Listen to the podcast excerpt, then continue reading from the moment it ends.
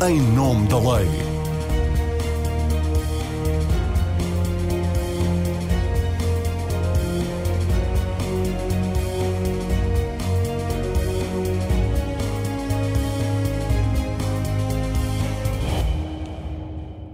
Semana começou com o ministro Pedro Nuno Santos a juntar-se à sua colega da Coesão e ao novo titular da Saúde nas suspeitas sobre incompatibilidades entre atividades privadas próprias e de familiares e as suas funções públicas. E terminou com o Presidente da República a pedir à Assembleia que clarifique o regime dos deveres, responsabilidades e incompatibilidades dos titulares de cargos políticos e as consequências do seu incumprimento. Não só porque existe sobre a matéria um emaranhado legislativo, como também porque o Conselho Consultivo da Procuradoria-Geral da República emitiu dois pareceres, um sobre o caso da Ana Brunhosa e outro sobre o de Pedro Nuno Santos, em que levantou dúvidas sobre a interpretação da lei. Olá a todas e a todos, está com o programa Em Nome da Lei, eu sou a Marina Pimentel e convidei para a edição de hoje o professor de Direito Constitucional da Universidade Católica Católica Jorge Pereira da Silva, o professor da Faculdade de Direito de Lisboa, especialista em Direito Administrativo e antigo secretário de Estado da Presidência do Conselho de Ministros, Miguel Prata Roque, o procurador-geral adjunto e presidente do Sindicato dos Magistrados do Ministério Público, Adão Carvalho, e o vice-presidente da Frente Cívica e um ativista da transparência na vida pública, João Paulo Batalha. Obrigada por terem aceitado o convite em nome da lei, sejam todos bem-vindos, quem está aqui à volta da mesa e quem nos segue pela rádio ou planeta.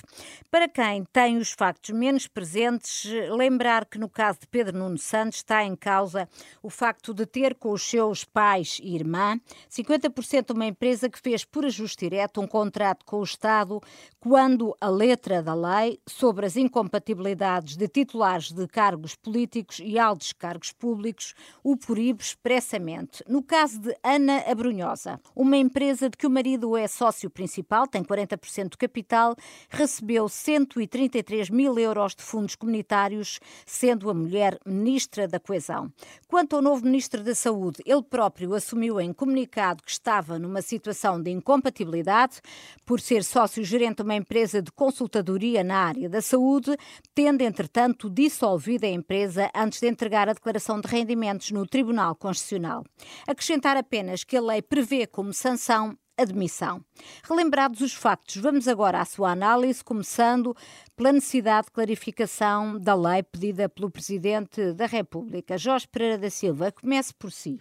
Esta iniciativa do Presidente, no uso da sua magistratura de influência, de dirigir uma mensagem ao Parlamento para que reveja a legislação em vigor sobre as incompatibilidades das funções públicas e políticas, faz sentido neste momento? Bom, o Presidente da República tem razão numa coisa. Uh, existe nesta matéria um emaranhado legislativo uh, a que é necessário pôr termo o timing escolhido. Tem dificuldade em encontrar pior, uh, porque se há problema que nós temos enfrentado há, há, longas, há longos anos, e eu diria mesmo décadas, neste domínio, é o das leis feitas por medida. Uhum. E, portanto, com três casos em cima da mesa, parece-me a pior altura possível para atribuir ao Parlamento, que tem ainda por cima maioria eh, socialista, a, a esta oportunidade para reverem o, o, regime. Aquilo que eu acho que é necessário fazer um, é, de facto, uma revisão global do, do regime. E estamos a falar de muitas matérias. Uh, nós agora temos aqui problemas de uh, incompatibilidades e impedimentos, mas há também problemas de remunerações, Há problemas de abonos, há problemas no, no, domínio da responsabilidade criminal e no domínio das imunidades uh, em processo penal, um, ehm, das obrigações de transparência propriamente ditas, isto é, das declarações de património, de rendimentos e, e em particular, uh, uh, o, a situação da entidade da transparência, que era mais do que previsível, porque vai seguir, evidentemente, o caminho da entidade das contas dos, dos partidos. Mas aí não há nada a legislar, está legislado, é uma questão de, de, dar meios para que a entidade entre em funcionamento. Pois, eu, eu, eu é? na altura enfim, escrevi, escrevi um, um, um artigo protestando, uh, dizendo que aquilo não era uma entidade da transparência, era uma entidade para o branqueamento, porque basta olhar para o estatuto dessa mesma entidade para se perceber que uma pessoa com o estatuto de, de inspetor-geral e duas com, com o estatuto abaixo não vão conseguir resolver este problema da mesma forma que a entidade de contas dos partidos políticos, que também, ainda por cima, distorce aquela que é a função principal do Tribunal Constitucional, não conseguem resolver. Uhum. E, portanto, eu fiquei absolutamente surpreendido com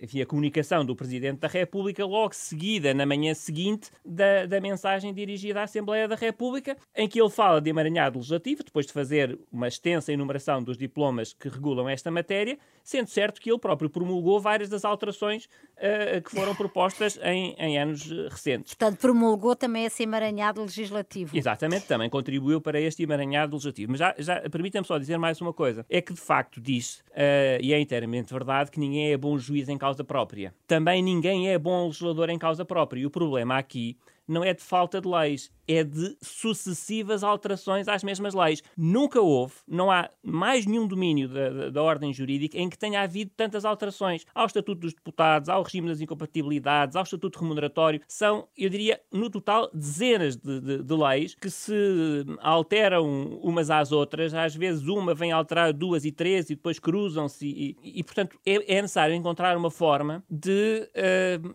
criar um regime com maior objetividade e, e, enfim, não é muito fácil, porque evidentemente, em última análise, o legislador tem que sempre eh, ser, ser, ser chamado, mas há formas, como por exemplo, uh, uh, convocar a academia, com, convocar comissões independentes, entidades uh, não governamentais que tenham um papel importante neste domínio da transparência, e há sobretudo uma solução que é muito antiga, que remonta ao início do constitucionalismo norte-americano, que é quando se alteram estas leis, quem está sentado na Assembleia da República não pode nunca vir a ser objeto dessas mesmas leis. Por exemplo, uhum. uh, se se altera o regime remuneratório, o regime remuneratório não pode entrar em vigor agora, só pode entrar em vigor na próxima legislatura. Se se altera o regime das incompatibilidades, isso só pode valer para os outros que vêm a seguir. E, portanto, é necessário dar aqui um período longo de ir e até lá. Bom, até lá esperamos e vivemos como temos vivido até agora, uhum. não é? Mas, mas, podemos de facto pensar num regime que vai entrar em vigor no final desta legislatura uh, e que seja um regime uh, coerente. Mas acha, acha que será isso que vai, que vai acontecer? Em que medida? Porque já houve uh, deputados, nomeadamente o PS, a, a, manifestarem disponibilidade para mudar a lei. Que risco é que nós corremos neste contexto de maioria absoluta e estando em causa três, agora tem-se falado de um quarto, uma quarta ministra deste governo em causa, que risco é que corremos de, em vez de se mudar a lei de forma a evitar que situações como estas aconteçam no futuro, de tornar estes ministros compatíveis com a nova, com, com a nova lei. Sim. Vamos ver. Uh, e, e, para não falar em ministro, porque no, no final de contas interessa um pouco estes casos, interessa um pouco estes casos que estão agora em cima da mesa, porque há, um, há uns tempos atrás era o problema de haver marido e mulher em Conselho de Ministros, era o facto de haver familiares uns dos outros. O Estatuto dos Deputados, por exemplo, creio que já foi alterado oito ou nove vezes. Acredita verdadeiramente que se for alterado a décima vez que isso faz alguma diferença? Não vale a pena, quer dizer, não, não, o, o problema, como agora se diz, é de facto estrutural não é de mais um retoque aqui ou mais um retoque ali. Uhum. Miguel Prata Roque, um, tem razão o Presidente quando fala num emaranhado legislativo suscetível de causar dúvidas interpretativas e até obscuridades, ou tem razão o Primeiro-Ministro que veio prontamente dizer que a lei é absolutamente clara? Bom, em primeiro lugar, eu parece-me que o principal problema não tem a ver propriamente com a legislação, mas com a forma como essa legislação é aplicada e com os modelos de governação. Eu julgo que há que estimular os mecanismos automatizados para a aplicação dessa mesma legislação. Vou dar um exemplo. Uhum. Hoje em dia, todos os contratos públicos celebrados pelo Estado e pelas outras entidades públicas ou sujeitas ao regime de contratação. Também há entidades privadas que estão sujeitas ao regime da contratação pública, são publicados num portal eletrónico. Ao mesmo tempo, as declarações que são feitas de registro de interesses por parte dos titulares de cargos políticos também são enviadas neste momento ao Tribunal Constitucional, Constitucional e de futuro à entidade da transparência. Relativamente aos magistrados, são enviados ao Conselho Superior de Magistratura e já existem também páginas eletrónicas dessas instituições que facultam e disponibilizam publicamente esses registros de interesses. Mas quem é que, que fiscaliza era... depois? Bom, o Ministério Público fiscaliza isso, tem competência, aliás, nos termos da Lei das Incompatibilidades também, para iniciar um processo de verificação dessa, da, da violação, precisamente, dessas mesmas situações. E fiscaliza a opinião pública, fiscaliza a comunicação social. Se um titular de cargo político não indica que é uh, sócio de determinada empresa ou que tem determinado património, é normal que isso acabe por ser controlado. Mas o que aquilo que eu estava a dizer é, o que faz sentido é quando se vai fazer um contrato público, haja um alerta automático, informático, que diga esta empresa está numa situação de proximidade com este titular de cargo político uhum. e que isso fique imediatamente sinalizado. Por outro lado, há outros sistemas de direito comparado em que existem os chamados watchdogs, ou seja, logo que eu inicio o exercício da minha função, a determinada entidade ou diretamente dependente do governo, daquele que nomeia, do primeiro-ministro, ou então uma entidade independente que faz a verificação do currículo profissional daqueles que vêm a exercer cargos. Por exemplo, hoje em dia, o artigo 8 da Lei das Incompatibilidades já determina que, por exemplo, os titulares de cargos políticos que nos últimos três anos tenham, eh, tenham, eh, tenham tido participações maioritárias em sociedades comerciais, essas empresas não podem celebrar contratos públicos com o Estado e com outras entidades públicas. Mas eu também gostava de esclarecer aqui uma coisa. Hum. Eh, qual é o objetivo de todo este emaranhado?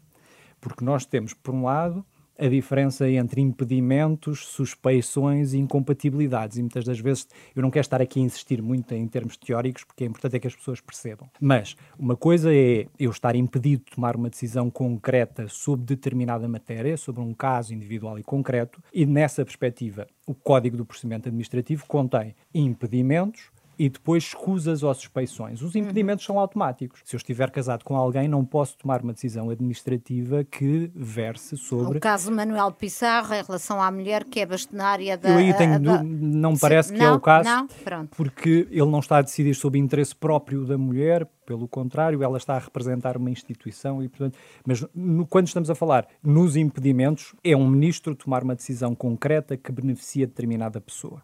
Uhum. Relativamente às suspeições e, aos, e às suspeições e às escusas, é a possibilidade de alguém dizer assim: bom, há aqui uma conexão entre estas duas pessoas e isto levanta suspeição quanto à credibilidade, à confiança que eu tenho nesse decisor público. E o próprio pode dizer assim: bom, como eu tenho aqui uma situação de contacto menos grave que o impedimento, eu prefiro não tomar decisão sobre esta matéria. As incompatibilidades são mais amplas do que isso, ou seja, eu não posso sequer exercer uma atividade do setor privado. Portanto, nem sequer se trata de eu decidir sobre aquele caso, mas trata-se de eu ficar impedido de exercer atividade profissional. Por exemplo, é isso que acontece relativamente aos magistrados. O Estatuto dos Magistrados também impede qualquer magistrado de exercer atividade privada com caráter profissional, certo? O que é que se visa aqui? Proteger o quê? A exclusividade do exercício de funções públicas, proteger também a nossa confiança na autonomia decisória, de, e, tam decisória e também que os titulares de cargos públicos não aproveitem as circunstâncias em Isso questão mesmo. para favorecimento próprio, não é? Isso mesmo. É. Mas Repare, aqui nós temos várias situações diferentes, porque para além destes dois regimes, incompatibilidades, e, ou seja, as incompatibilidades são genéricas, aplicam-se independentemente da pessoa atuar, independentemente de tomar uma decisão concreta, os impedimentos e as suspeições quando ele está a tomar uma decisão. Mas, oh, oh Mas ainda Miguel, temos o regime criminal, ainda temos o regime, por exemplo, de prevenção do branqueamento de capitais. Hoje em dia, todos os familiares dos diretos dos titulares de cargos políticos estão sujeitos também a esse regime de vigilância, de vigilância decorrente daquilo que são pessoas politicamente expostas. Uhum.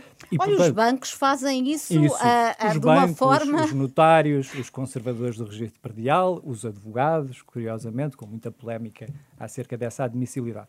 Ou seja, há aqui vários mecanismos diferentes. E depois há a responsabilidade criminal. Se se verificar que num caso concreto houve a prática de um crime de corrupção, de tráfico de influências, de aproveitamento Portanto, indevido... Portanto, Miguel, mas para concluirmos, uh, do seu ponto de vista, não uh, é necessário uh, mexer, mexer na lei, não é necessário clarificar a lei, não é necessário... Não foi isso que eu disse. Eu, mas aliás... então sintetize Sim. para ficar claro o, o seu ponto de vista em relação a esta questão que foi exatamente a que eu lhe coloquei. O que eu estou a dizer relativamente a este emaranhado, e eu estive a revisitar, obviamente, a lei das incompatibilidades, é que ainda várias imperfeições legislativas, como existem sempre. Uhum. Agora, o problema é que nós temos que compatibilizar aqui essa ideia de confiança no decisor público e, ao mesmo tempo, permitir também que não haja uma fuga de cidadãos da vida política. E todos nós percebemos a dificuldade que determinadas eh, restrições impostas designadamente a familiares, e é essa uma questão que também deve ser aqui discutida, que é saber se a lei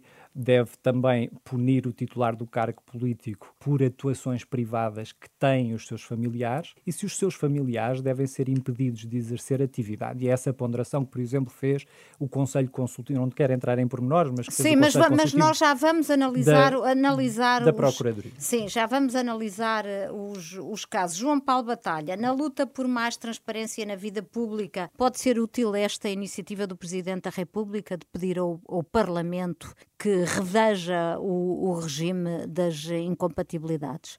Bom, em abstrato pode, mas acho que é muitíssimo improvável. O que o Presidente pediu ao Parlamento eh, foi que fizesse o mesmo que anda a fazer desde pelo menos 1993, que é eh, tentar estabelecer um conjunto de incompatibilidades e de impedimentos na lei, eh, não ter a mínima preocupação sobre como é que essa lei é aplicada e quem é que a aplica e quem é que se responsabiliza pela aplicação dessa lei, e depois tropeçar no caso concreto do dia seguinte. Uhum. E, portanto, nós andamos nisto há décadas a, a fazer leis, a rever as leis porque elas não abrangem e o caso concreto que acabámos de testemunhar, a lei atual eh, de 2019 foi revista todos os anos desde 2019, uma revisão por ano. Eh, isto é mais do que um emaranhado legislativo, isto é uma.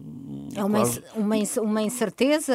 Uma eh, incerteza completa, é completa, quase um, um circo legislativo. E o que me parece que é a única constante ao longo de todos estes anos é a falta de vontade dos responsáveis políticos em definirem regras e em responsabilizarem alguém pela aplicação dessas regras. E um problema persistente na, na, em tudo o que é regulação de conflitos de interesses é que não existe uma entidade capaz de fazer aconselhamento, eh, de estipular eh, uma interpretação razoável da lei, de aconselhar os responsáveis políticos sobre qual é a melhor maneira, no concreto, de, de gerirem determinado tipo de conflito de interesse e, portanto, acabamos sempre a reduzir a, a discussão sobre ética política ao que estiver na lei e depois uh, acabamos a fazer ou interpretações criativas uh, ou uh, constatar desanimados as imperfeições da lei. E, e, isto foi claríssimo nesta sucessão de casos, em que, quando surgiu a questão com a Ministra da Coesão, a, a, defesa da própria e do Governo foi não podemos discutir ética, é até demagogo estar a levantar questões éticas, porque isto não é ilegal.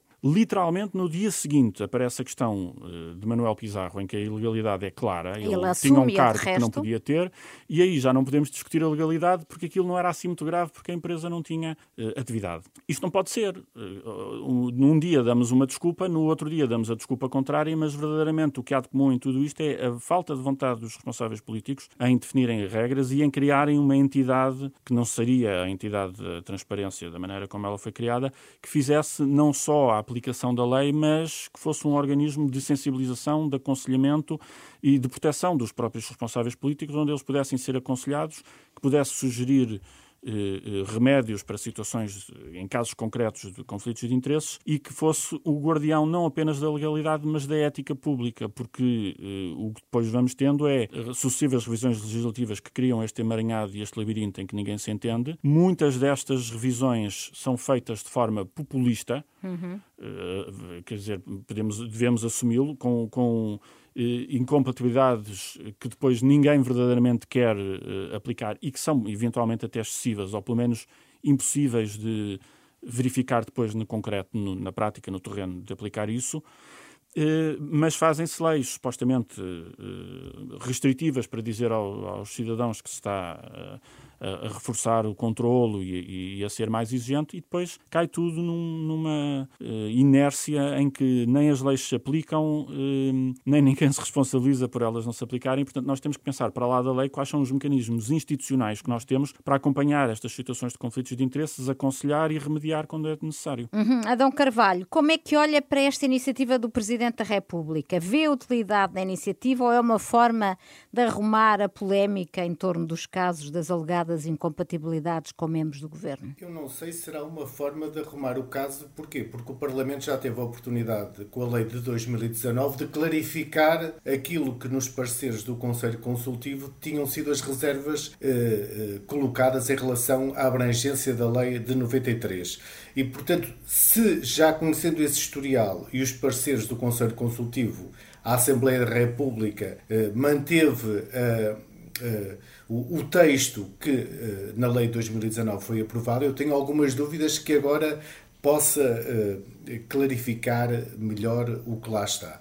Porque o, o que estava em causa nos pareceres era, no fundo, reduzir aquilo que é o âmbito que parece resultar quer da lei de 93, quer da lei de 2019. Já vamos mais à frente a, analisar um, o que dizem esses pareceres relativamente a cada um dos casos que está aqui em causa e até o que é que é este, este organismo e a forma como o governo uh, sucessivamente recorre a ele para justificar uh, determinadas decisões e, e determinadas práticas. Um, mas, mas prossiga, Adão Carvalho, só para saber que mais à frente vamos, vamos uh, esmiuçar mais essa questão. O, o que é que se pretende com o regime de impedimentos, que aliás é incompatibilidades, que é uma imposição constitucional que existe após titulares de, de cargos, de altos cargos políticos. É, é, no fundo, e naquilo que aqui estamos a discutir, que pela sua relação uh, direta ou familiar com uma determinada empresa, não haja uma suspeição de que essa empresa foi beneficiada na relação com o órgão que, de que é titular, no fundo é eh, em que medida eh, a relação familiar ou própria de um determinado titular de cargo político com uma determinada sociedade, com uma determinada empresa, depois na relação com o órgão de que é titular, pode, eh, no fundo, lançar a suspeição de que essa empresa foi, oferiu vantagens ou teve vantagens nessa relação que não teria de outra forma e é uhum. é isso que se pretende evitar. Agora, isto exige um esforço de compatibilização entre vários eh, interesses, e interesses também protegidos constitucionalmente. E, e porquê? Porque também não pode ser de tal forma abrangente, sob pena de ser uma limitação aos próprios familiares do, daquele que exerce uh, um cargo político, porque ficam de tal forma limitados só por terem uma empresa ou, serem, ou terem uma participação social numa determinada empresa, que depois não conseguem, em qualquer contacto com o Estado, se for de tal forma abrangente, ter qualquer relação contratual. Eu acho que aqui é preciso é ter alguns cuidados na definição clara daquilo que serão esses impedimentos e, sobretudo, ter mais cuidado com aquilo que são aquelas eh, mais vulneráveis, designadamente aquelas que pressupõem menos controle, designadamente o recurso ao ajuste direto. Hum. E quanto a essas, eu entendo que deverá de, ou seja, que deverá ser criado um regime que tenha mais alguns cuidados, porque essa pressupõe uma maior intervenção do próprio titular do órgão e, portanto, maior é o risco que escolhe quem é a entidade ou a empresa a contratar, onde há maior risco de, de facto, essa uh, influência poder ser exercida. Não há, não há aqui forma do Ministério Público exercer este controle, como sugeria o Miguel Prata Roque, de, de forma a evitar que surgissem, fossem detectadas todas as situações de incompatibilidade. O Ministério Público pode e deve ter, uh, e tem, de alguma forma, esse papel já? O Ministério Público tem, mas é importante que também aquilo, porque há um conjunto de informações significativo vai para o Tribunal Constitucional. Era preciso que o Tribunal Constitucional tivesse uma estrutura que fosse capaz de sinalizar atempadamente ao Ministério Público todas as situações em que existem eh, conflitos com os interesses que estão lá declarados, com a declaração de rendimentos, e o Tribunal Constitucional não tem essa estrutura eh, e, e, portanto, eh, quando chegam ao Ministério Público já, já eh, tal situação acontece porque estão sinalizadas ou condutas criminosas ou porque há, no âmbito do, das, das, funções de, de, prevenção criminal asseguradas pelo CIAP, detectam-se que há, de facto, movimentos financeiros que apontam para uma atividade uh, criminosa. Muito bem, vamos agora analisar os factos que deram origem a esta iniciativa do Presidente da República que verdadeiramente estiveram na origem do programa que hoje estamos a fazer. As assumidas, umas e corrigidas incompatibilidades de Manuel Pizarro e as controversas e rejeitadas pelos próprios de Ana Abrunhosa e Pedro Nuno Santos. Miguel Prata Roque, como é que o especialista em Direito Administrativo olha para estes três casos. São situações diferentes? Reconhece que em algum deles há uh, uma situação de incompatibilidade? Bom, de facto temos situações muito diferentes, porque, por exemplo, no caso dos financiamentos por fundos europeus, de facto parece ter havido uma omissão por parte da lei em referir expressamente uh, a possibilidade de alguém beneficiar de fundos europeus, não através de um contrato público, mas através de um ato unilateral da administração pública. Então, porque subscreve o parecer do, do Conselho Consultivo da Procuradoria que fundos estruturais não pode considerar-se como caindo no âmbito de, de, da contratação pública?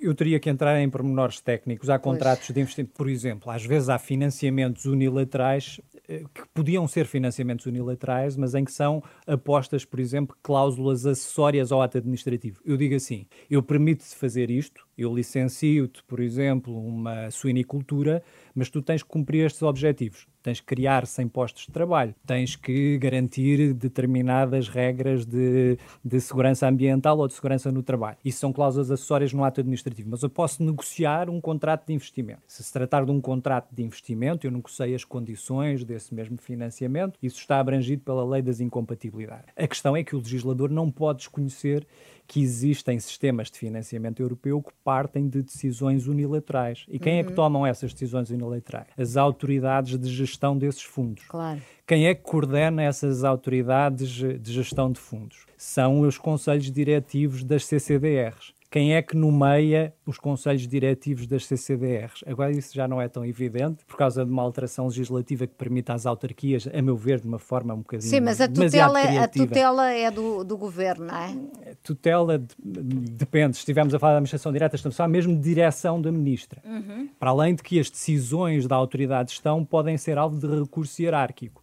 e esse recurso hierárquico é feito para a, eh, para a Comissão eh, inter, eh, eh, Interministerial de Coordenação. Curiosamente, é presidida também pela ministra que tem responsabilidade sobre a coesão. Portanto, eu aqui concordaria com o João Paulo Batalha que há questões éticas que extravasam a lei, mesmo. Agora, não pode haver, repare bem, é uma restrição de direitos por analogia. Eu não posso dizer assim, está lá proibido o contrato público e eu vou incluir também o financiamento por fundos europeus porque que analogicamente têm exatamente o mesmo objetivo, o mesmo móvel. A maior parte da doutrina entende que as restrições devem correr, decorrer lei, de lei expressa e, portanto, odiosa sum de restringenda não, uhum. seria, não seria possível, portanto, eu, por analogia, vir impor uma, uma restrição a alguém. Portanto, acha Eu correta futuro, a interpretação que fez o Conselho Consultivo relativamente a este, a Parece-me óbvia, no meu caso, eh, quer dizer, a minha interpretação parece-me óbvia e inequívoca, mas discordo desse sentido da lei. Julgo que a lei devia, de facto, ser alterada no sentido de incluir também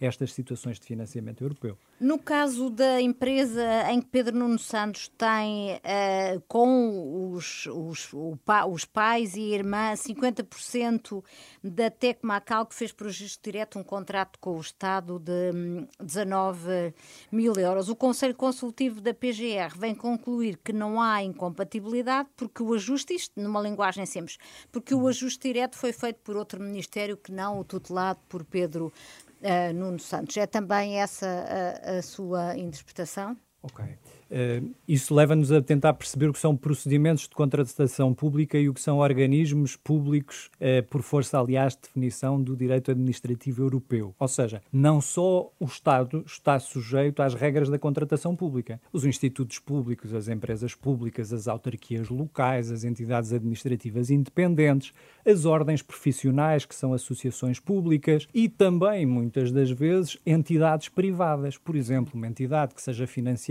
pelo Instituto Instituto de Emprego e de Formação Profissional também está abrangida pelo regime de contratação. Este caso é, aliás, muito curioso, porque o contrato que é celebrado entre essa empresa privada é celebrada com o Centro de Formação Profissional de Calçado de São João da Madeira, que é criada pela Associação de Empresários de Calçado e pelo Sindicato de Calçados. Portanto, não estamos a falar aqui da administração pública clássica, hum. mas mesmo assim essa entidade está sujeita à regra, às regras da contratação. Eh, qual é o problema neste caso? É que a Marina está a dizer, bom, detém 50%, presume-se que detém, porque ele verdadeiramente só tem 1%, mas o que soma é as parcelas dos familiares, dos por, familiares, por força certo. da lei. Sim, certo? Certo. E, portanto, nesse sentido, a lei dá uma possibilidade, aliás, aos titulares de cargos políticos, que é, uma vez abrangidos por essa incompatibilidade, podem liquidar essa sua participação, ou seja, vendê-la a alguém, ou suspender essa mesma participação. Essa foi, aliás, também uma. Isso já decorria do Código Civil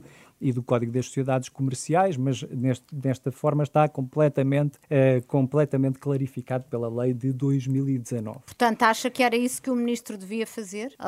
Alienar a sua participação na empresa? Eu, como não estou aqui na minha qualidade de advogado e como também não fui contratado para aconselhar o Sr. Ministro, não vou, não vou dizer que não vou dizer isso, mas uh, eventualmente teria sido mais sensato fazê-lo. Uhum. Agora devo, devo chamar a atenção para uma coisa. A, meu, a administração pública é muito ampla e dizer-se assim, bom, um órgão pertencente à mesma pessoa coletiva pública, todos os membros do governo pertencem à mesma pessoa coletiva pública, que é ao Estado, mas alguns deles têm competência para decidir e outros não têm competência para decidir. E a meu ver, essa é a única finalidade que eu compreendo como admissível à luz do princípio da proporcionalidade. Ou seja, é aceitável que eu restrinja a liberdade de iniciativa privada dos dos familiares de um membro do governo se esse membro do governo tiver a capacidade de influenciar a tomada de decisão. Mas isso é tão difícil de, de, de Não é, de temos que saber, temos que saber se mas, ele tem poder mas de direção, a lei não, diz, não, diz, tutela, não, não refere isso expressamente. Não, não refere, isso só bem... refere em relação ao cônjuge. Uh, atualmente, hum. a versão 2019 só diz que relativamente ao cônjuge ou unido de facto o titular de cargo político, só está impedida de celebrar contratos públicos ou de participar em procedimentos de contratação pública quando uh, seja a área da responsabilidade governativa do respectivo cônjuge que está a exercer esse cargo político. Eu acho que essa norma se devia, devia estender a todas as situações. Dir-me-ão assim, está bem, mas se alguém sabe, se uma autarquia local sabe que esta empresa é do pai ou da mulher ou do filho do secretário de Estado X ou do ministro tal, mais facilmente contrata essa empresa. É evidente. Se assim for, há tráfico de influências.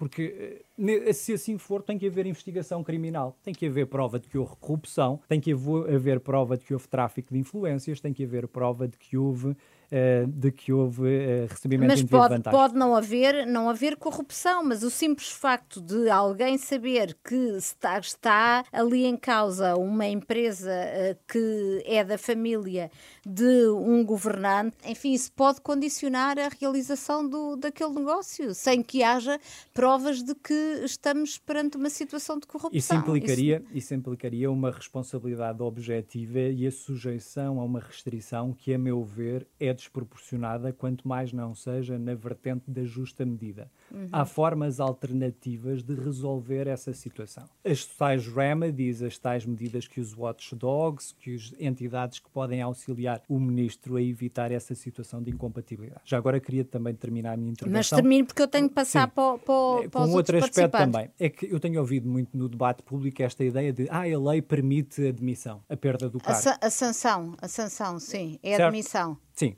admissão. Uh, é preciso um due process, ou seja, a própria Constituição, sempre que sejam aplicadas sanções a titulares de cargos políticos ou ao cidadão comum, é necessário o respeito de um direito à defesa e de um direito à audiência prévia. não é automático. Não é automático. E, portanto, é importante também que esteja bem claro que há situações de menor gravidade e o Tribunal Constitucional, neste momento, é quem tem competência para averiguar essa gravidade, se ela justifica ou não justifica a perda de mandato. Portanto, isso eu também gostava de deixar. Uh, Mas como é que a questão pode, pode chegar à análise do Tribunal Constitucional? Bom, o Ministério Público tem precisamente legitimidade ativa, ou seja, pode apresentar ao Tribunal Constitucional um pedido para perda de mandato dos membros do governo, não pode fazê-lo relativamente ao primeiro-ministro, relativamente aos altos cargos eh, públicos, são os tribunais administrativos que têm competência nessa matéria. Curiosamente. Muito bem, Jorge Pereira da Silva, qual é a sua análise? No caso de Pedro Nuno Santos, há ou não uma incompatibilidade? Eh, revê-se ou não no parecer do Conselho Consultivo da, da Procuradoria? Parece-me de facto que esse é dos três o caso mais problemático, uh, porque a lei parece ser mais incisiva nesse,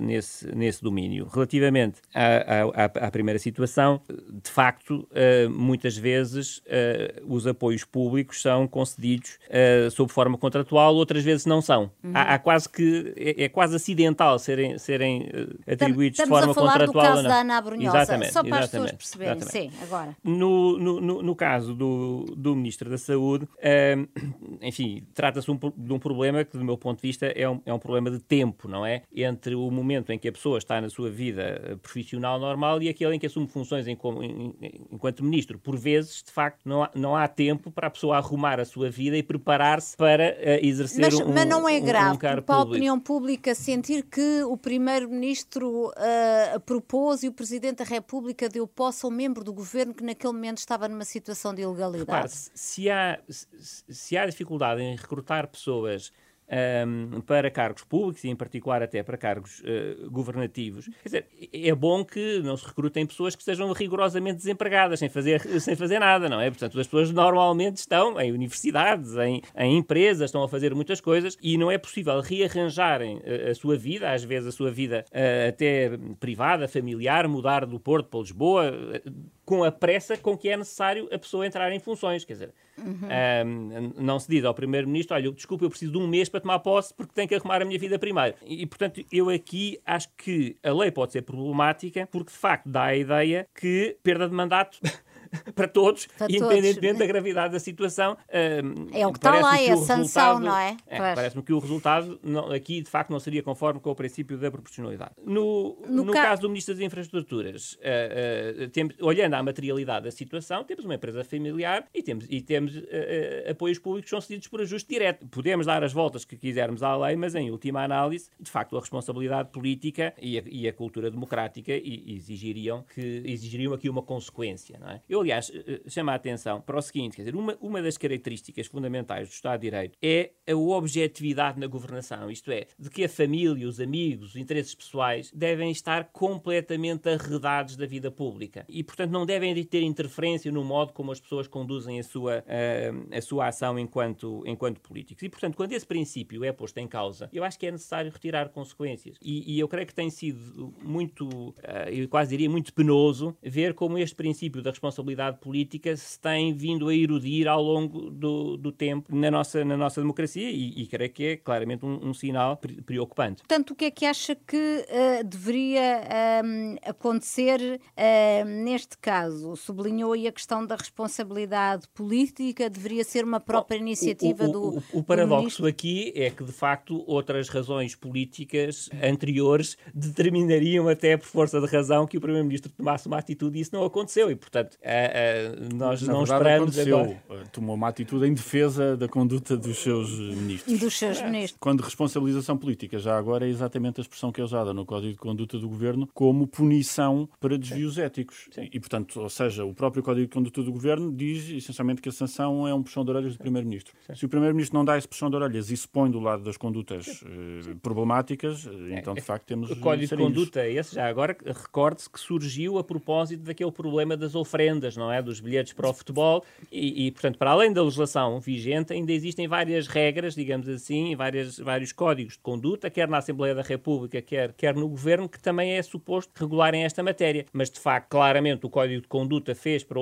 fez para ultrapassar aquele problema das ofrendas e nunca mais ninguém se lembrou dele para outras, para outras matérias onde ele também poderia ser convocado. Uh, Adão Carvalho, falhando aqui a questão da responsabilidade política, deveria o Ministério Público ter alguma iniciativa junto do Tribunal eh, Constitucional, uh, pelo menos no caso de Pedro Nuno Santos, que parece ser aquele que suscita mais dúvidas? Se a situação se enquadrar naquilo que são, que é uma, uma, uma violação da lei, o Ministério Público tem essa obrigação de, de, de o fazer. Eu não conheço a situação em concreto e os seus contornos para além do que, do que surge na comunicação social e, portanto, também não é não está no âmbito das minhas competências estar a pronunciar-me se o Ministério Público devia, se uh, estiver, estiverem verificados os pressupostos para a ação do Ministério Público dessa iniciativa, seguramente a tomará. Mas, Adão Carvalho, deixa-me perguntar-lhe de que forma é que o Ministério Público se vincula pelos pareceres deste Conselho Consultivo da Procuradoria-Geral da República, a que o Governo, a miúde, recorre e que é um organismo que é dirigido pela única pessoa do Ministério Público que é a nomeação política, não é? Que é a PGR, e cujo quadro de vogais é aprovado por portaria do, do Ministro da Justiça. Penso que não estou, não estou enganada no que estou a dizer.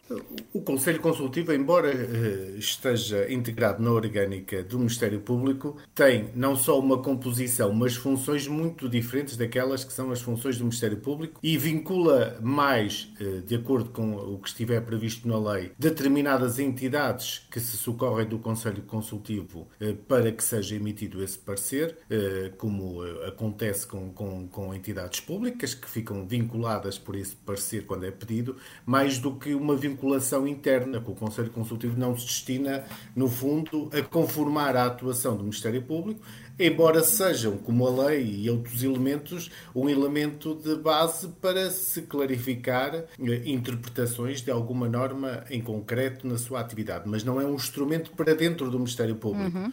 É um instrumento para quem solicita eh, é esse parecer e pode ser também para o Ministério Público quando é pedido pela Procuradoria-Geral da, pela Procuradora-Geral da República no âmbito dos seus poderes eh, enquanto superiora hierárquica, enquanto Procuradora-Geral da República em relação ao Ministério Público. Portanto, pode esta, esta entidade ter emitido um parecer, no caso de Pedro Nuno Santos, considerando que não há incompatibilidade, e o Ministério Público vir a achar que, uh, que há indícios de encontrar e desencadear uh, um inquérito? Penso que sim, penso que não há nenhum obstáculo, porque a lei, o Ministério Público tem que se orientar é, é pela lei. Penso que este instrumento não vincula o Ministério Público a uma posição. Agora, temos que distinguir aqui dois patamares. Não pode existir confusão, porque nem todos os comportamentos que cabem nestas condutas são matéria-crime. Uhum. E, portanto, e por isso é que é importante não confundir. O Ministério Público, evidentemente, sempre que há notícia de um crime,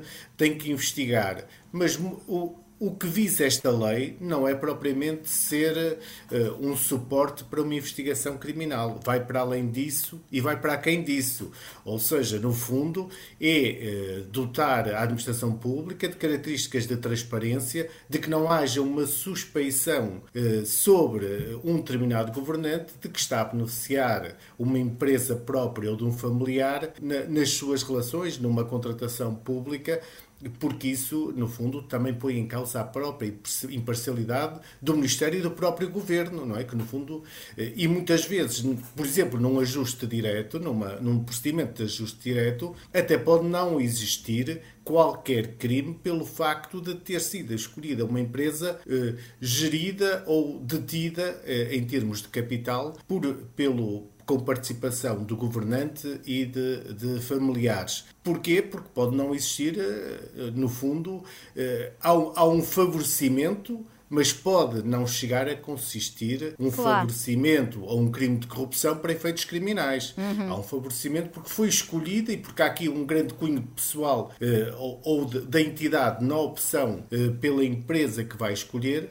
E claro que se vai escolher uma empresa que é da família, ou eventualmente, se estamos a falar de uma Câmara, se escolhe eh, uma empresa que é da família do Presidente da Câmara, de quem é amigo e ao lado, isto levanta questões de, de ética e de, e de transparência transparência na, na, na administração pública. Miguel Prata Roque queria intervir. Uh, diga. Quer dizer, eu queria só percebessem a relação entre o governo e o Conselho Consultivo da Procuradoria-Geral da República. Uhum. No sistema português, a administração pública tem autotutela declarativa. O que é que isto quer dizer? É que ela pode olhar para a lei, interpretar a lei e dizer qual é a lei aplicável. Quando tem dúvidas sobre a interpretação, ou recorre aos seus juristas internos, por exemplo, ao Centro de Competências Jurídicas da Presidência do Conselho de Ministros, ou recorre ao Conselho Consultivo da Procuradoria. Mas há aqui um aspecto interessante: é que a Constituição só permite aos tribunais desaplicar a lei, não permite à administração administração pública desaplicar a lei. Portanto, o governo não pode olhar para uma lei e dizer assim: bom, esta lei viola a Constituição, eu não a vou aplicar. Não. Uhum. O governo tem que aplicar essa mesma lei. Nesse sentido, este parecer consultivo é criativo, porque ele não desaplica a lei dizendo que é inconstitucional. O que ele faz é uma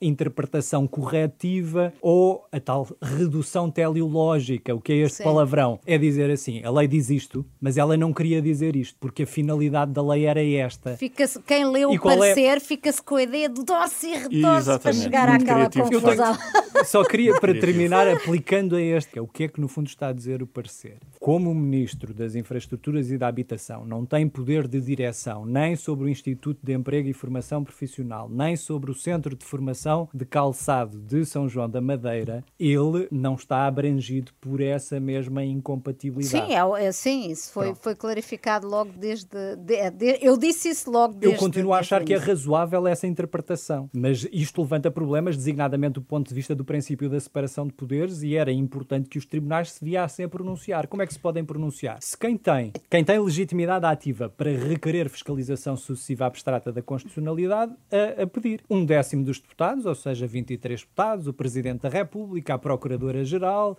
a Provedora da Justiça, portanto, há um conjunto de entidades que, se há dúvidas sobre a norma, podem colocar essa mesma questão ao Tribunal Constitucional. Jorge Pereira da Silva. É, era apenas uma nota que, enfim, que não é uma provocação para ninguém, mas eu devo dizer que eu tenho dúvidas quanto ao papel crescente que o Conselho Consultivo da Procuradoria-Geral da República tem tido nos últimos tempos. Uh, porquê? Porque eu acho difícil que o Ministério Público seja simultaneamente guardião da legalidade e, portanto, um, perseguir uh, as pessoas, incluindo membros do governo, por terem cometido ilegalidades e eventualmente crimes, e ao mesmo tempo tenha dentro de si um conselho consultivo, que não é constituído exclusivamente pelos magistrados do Ministério Público, é certo, que é sucessivamente utilizado pelos membros do governo para, darem para dar pareceres, que são, obviamente, pareceres com, com, com qualidade e com, e, e com objetividade, mas em que há, convenhamos, uma certa instrumentalização.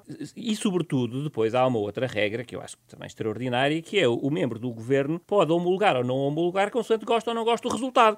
Eu, eu creio que portanto, era importante se não também for aqui. favorável, pode não homologar. Eu, eu, eu, sei que a expressão é um pouco, eh, enfim, generalista, evitar este conflito de, de interesses interno do Ministério Público, em que um dia há magistrados do Ministério Público que estão a desempenhar um papel e no outro dia há outros magistrados do Ministério Público que são uma espécie de, juris, de jurisconsultos privativos do, do governo. O sentido da minha pergunta ao Adão Carvalho era esse, enfim, ou eu não fui muito clara na forma como formulei a pergunta, ou Adão Carvalho não quis ir por esse, por esse caminho. João Paulo Batalha, para terminarmos, eh, depois de tudo o que leu e tem sido dito sobre, sobre esta questão questão das incompatibilidades e foi aqui também dito, acha que o assunto está longe de ser uh, esclarecido, porque entretanto a revista Sábado fala num quarto membro do governo com questões de incompatibilidade, a ministra da Ciência, Tecnologia e Ensino Superior, Elvira Fortunato. A empresa do marido recebeu, tal como aconteceu com a empresa do marido da ministra Ana Brunhosa, um apoio do Estado.